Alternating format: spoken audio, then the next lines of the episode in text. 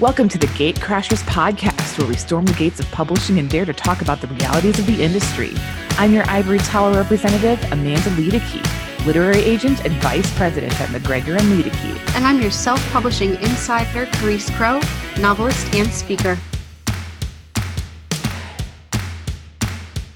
I had an audiobook narrator say to me that the most successful indie authors are also talented audio directors, which I thought was A, super insightful, and B, huh. probably right. You know, because if you are self published, if you're an indie author, even if you're working with just a small house, you know, one of those boutique houses, and this is what they do, where you still have a lot of your creative control, you do kind of need to be a little bit of an audiobook director in order yeah. for your audiobook to be successful.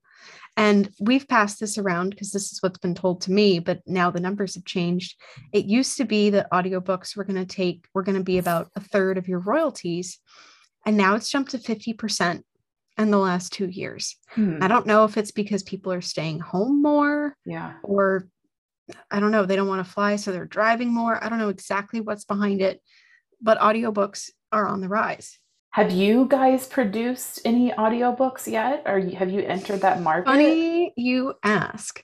So it's a little bit cost prohibitive if you want to do it the right way. I mean, you can just record it yourself, but I don't know that that's that's not going to have the most successful or professional polish to it, you know? It's a bit uh-huh. like making your own book cover. Uh-huh. Um, but Ben has been working to get an audiobook made and he actually got some feedback when we were at the conference and it wasn't entirely positive. Oh. So this series is um it's like a comical action adventure series and he hired a friend of his from high school who's also an actor. So he's got all of the professional equipment. He's done acting jobs. Seems like a great fit. The misstep happened on Ben's direction, not on the content itself. He wanted his friend Andy to be at a level nine or a level 10 energy wise for the whole book. And I've caught I've caught some sections of it and it was draining uh-huh. to listen to for too long because Andy's voice is at a nine or a 10 the whole time. And that was basically the feedback that he got from this audiobook narrator was, you know, when it comes to dialogue, when it comes to character voices, uh-huh. it's perfect and it's on point. But because the narration is so high level that after seven or eight minutes, it's just exhausting and uh-huh. draining to listen to because your ear is not giving, is not been given a break. You know, there's no time to take a breath or to rest. There's no difference between the dialogue and the prose. And so I, I thought that was interesting. Not not just, you know, it's not just the cost of audiobooks that's prohibitive, it's also your talent, your ability to say, okay, well, this is how I want the audiobook made. This is the sound that I'm going for. This is fascinating to me because I could rant about audiobooks for a while. First of all, traditional publishing, I feel like they are so behind on audiobooks. Like we will do a deal and we have to ask before the deal is signed, we have to ask the publisher, so are you going to do an audio edition? Because it's not a for sure thing.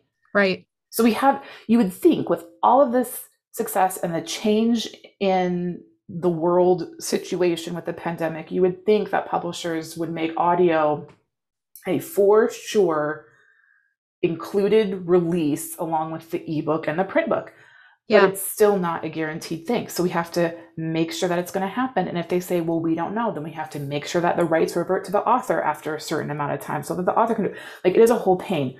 But one thing that is this is interesting to hear, and it may be because I do more with nonfiction than fiction, so that's also like a different ballgame when it comes to audio. But my push with my authors is many times to see if I can get them locked in as the narrator. Yes. Because it's the message is so much better coming from them. Again, this is nonfiction, so it's different yes. than fiction. Yep.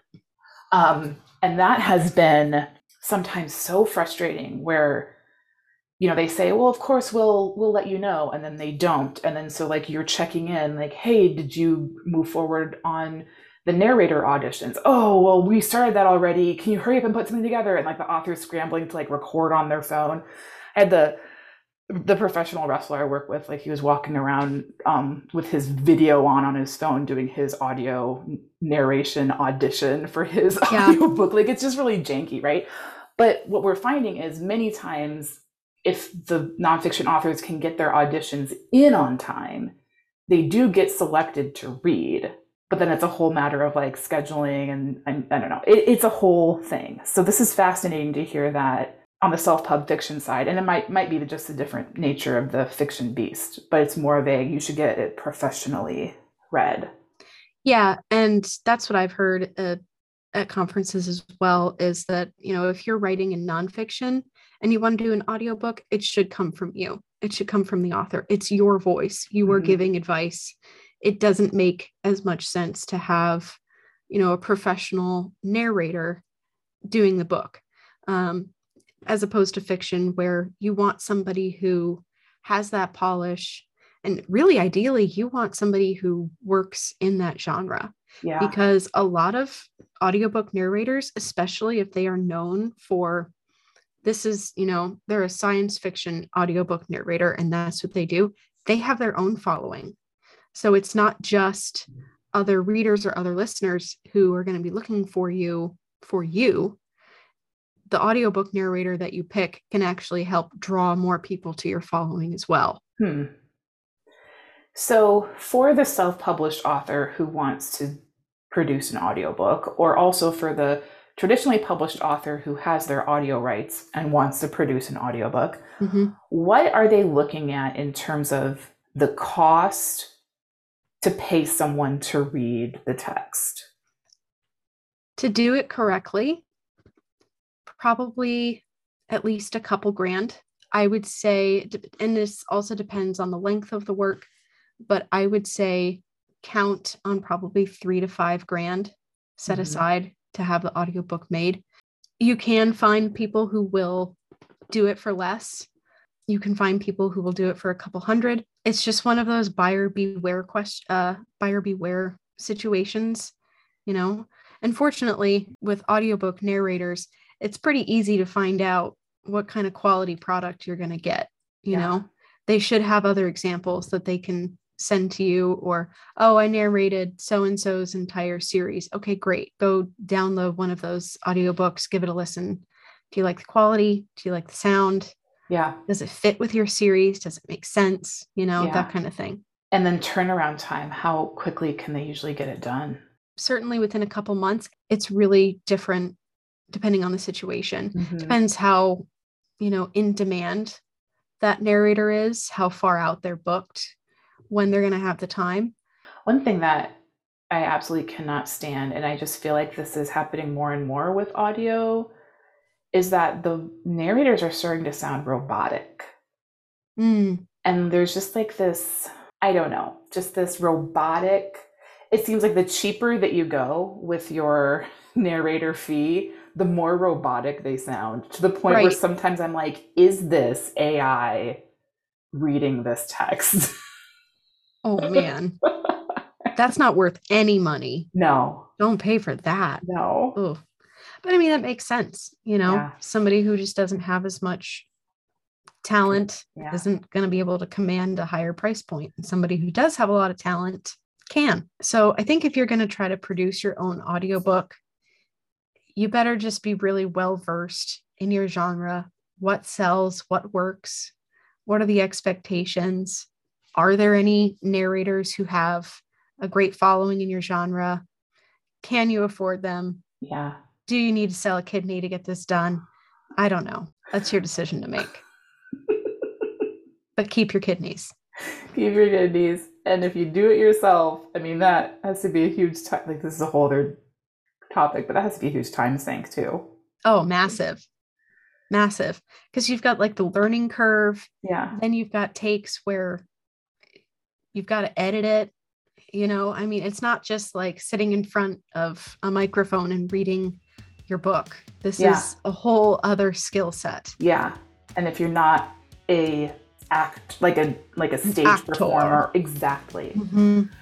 well if i ever get around to publishing stuff i'm gonna give it a whirl myself i am i am and it's You've got the voice be, for it, and i and know you how edit to these. edit, So and i can get my microphone set up and which i'm not using today if, if i sound weird but i'm gonna give it a whirl and report back with how much i hate my life when i do it Thank you for joining us for this episode of the Gatecrashers podcast. If you found value in this episode or in any of the episodes we've done, you can drop a tip in our tip jar. You can send a tip via PayPal. Simply use our link, paypal.me slash gatecrashers, or log into PayPal and search us using our username, which is at gatecrashers. And be sure to be here next week for a brand new episode.